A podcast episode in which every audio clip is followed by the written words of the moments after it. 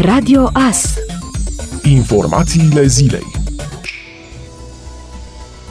Cetățenii și notarii publici vor putea obține online de la primării certificatele de atestare fiscală ale persoanelor fizice, fără a mai fi necesară deplasarea lor la direcțiile de taxe și impozite locale pentru obținerea acestor acte solicitate la realizarea tranzacțiilor imobiliare. Președintele Autorității pentru Digitalizarea României, Octavian Oprea, spune că notarul va putea descărca în format electronic certificatul de atestare fiscală, semnat calificat de către primăria respectivă. În același timp, ADR va pune la dispoziția cetățeanului o interfață prin care își va putea descărca la rândul lui acest certificat de atestare fiscală, care să îi ateste că nu are datorii față de administrația publică locală unde își are domiciliul. Potrivit acestuia, platforma care va permite aceste operațiuni va fi funcțională într-o lună în București, iar ulterior în toată țara. Șeful ADR a menționat că următoarea etapă din dezvoltarea sistemului de interconectare va fi digitalizarea procesului de autorizare a vânzării de mașini. A patra ediție a festivalului Zacusca de Artă are loc în cetatea medievală din Târgu Mureș pe data de 11 septembrie. An de an, publicul mureșan iubitor de artă și frumos este invitat la evenimentul devenit deja tradiție, Zacusca de Artă. Organizatorii își propun să aducă la oaltă toate formele de exprimare artistică, de la concerte de muzică live la expoziții de fotografie, la dans, teatru și vernisaje de pictură, toate își găsesc locul în cetatea medievală medievală. Trupele care vor întreține atmosfera sunt Robin and the Backstabbers și Luna Amară, iar râsetele vor fi asigurate de show-ul de improvizație Funkers. Pe lângă toate aceste activități, Zacusca de Artă va aduce în fața participanților și un târg al meșteșugarilor locali, o zonă de chill and vinil și o zonă dedicată jocurilor de societate, realizată în parteneriat cu Zilele Jocurilor. De asemenea, concursurile de artă se organizează și în acest an, iar în ziua evenimentului evenimentului, participanții vor putea admira creațiile înscrise de tineri artiști la una din secțiunile fotografie, desen, pictură, design grafic și vor putea asculta muzicienii aflați încă la început de drum. Participarea la eveniment este gratuită și se va putea face în baza unui tichet de acces ce poate fi rezervat pe site-ul compostor.ro.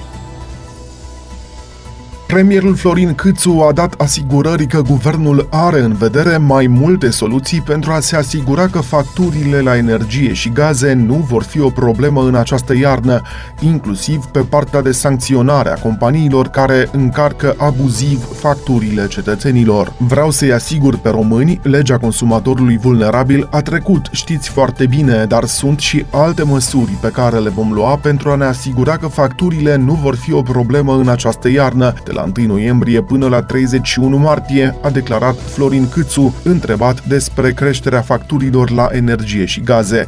El a precizat că sunt discutate mai multe soluții, iar una dintre acestea vizează compensarea unei părți importante din factură. Întrebat dacă această variantă ar urma să se aplice pentru toată lumea, premierul a spus: Vom vedea până unde putem să mergem cu această măsură, dar în același timp trebuie să ne gândim și la companii, pentru că pe de o parte avem consumatori, dar dacă prețul crește pentru companii, companiile pun creșterea în prețul produselor și avem inflație. Ne gândim la soluții și pentru companii. Avem și acolo câteva idei la care ne uităm, dar trebuie să le punem pe hârtie și vor fi în perioada următoare, a menționat Câțu. Premierul a adăugat că pe același subiect a purtat discuții cu ANRE, ANPC și actorii din piață, Consiliul Concurenței. Am cerut foarte clar că acolo unde există companii care folosesc folosesc această situație și încarcă abuziv facturile cetățenilor să se intervină imediat. S-au făcut echipe mixte de la ANR și ANPC care se uită, primesc de la cetățeni aceste informații, vor verifica și acolo unde există probleme, am spus, fără milă. Deci, fără milă, trebuie să intervenim imediat. Ne uităm să modificăm legislația, să suspendăm licența dacă există astfel de practici.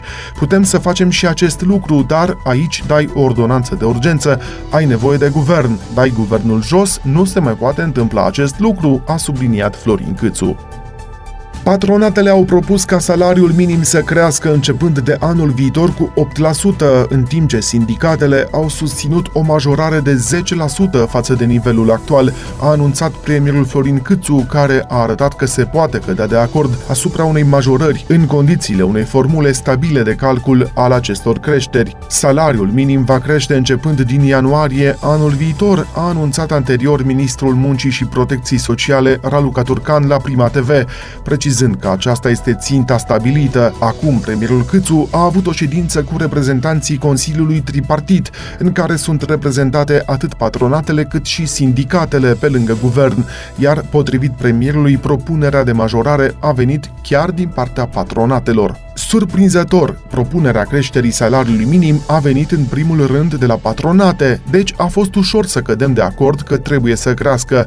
Aici, la procente, este o diferență nu foarte mare între patronate și sindicate. După ce agreăm formula care să fie folosită în fiecare an, vom adopta, a arătat Câțu. Acesta a indicat și procentele de majorare a salariului minim propuse de partenerii sociali.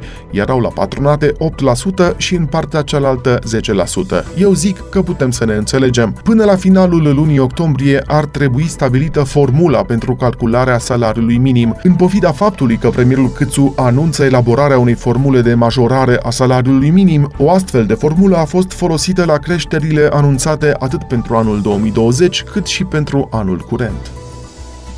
Prețurile au crescut luna trecută, trase în sus de majorările tarifelor pentru energie și combustibili. În august 2021, inflația a crescut la 5,25% în comparație cu aceeași lună a anului trecut. Energia electrică, uleiul, gazele și carburanții sunt produsele care s-au scumpit cel mai mult față de august 2020. Datele Institutului Național de Statistică arată că luna trecută cel mai mult s-au scumpit produsele nealimentare cu aproape aproape 8%. Tarifele serviciilor au crescut și ele cu aproape 3%, iar alimentele s-au scumpit față de august 2020 cu 2,7%.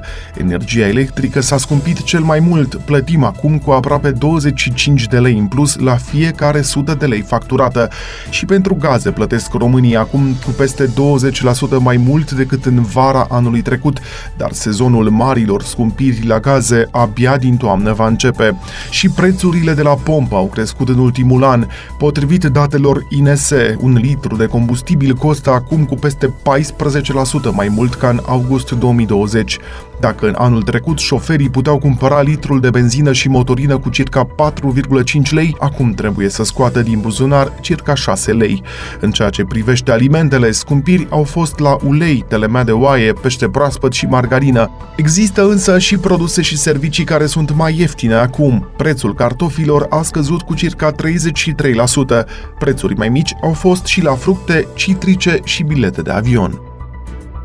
Cetățenii străini care vor să se vaccineze anticovid în România vor plăti un tarif de 150 de lei pe vaccinare, echivalentul a 30 de euro, potrivit unui proiect de ordonanță de urgență inițiat de Ministerul Sănătății. Tariful include costurile aferente vaccinului și materialelor sanitare necesare pentru administrarea acestuia, se arată în proiect.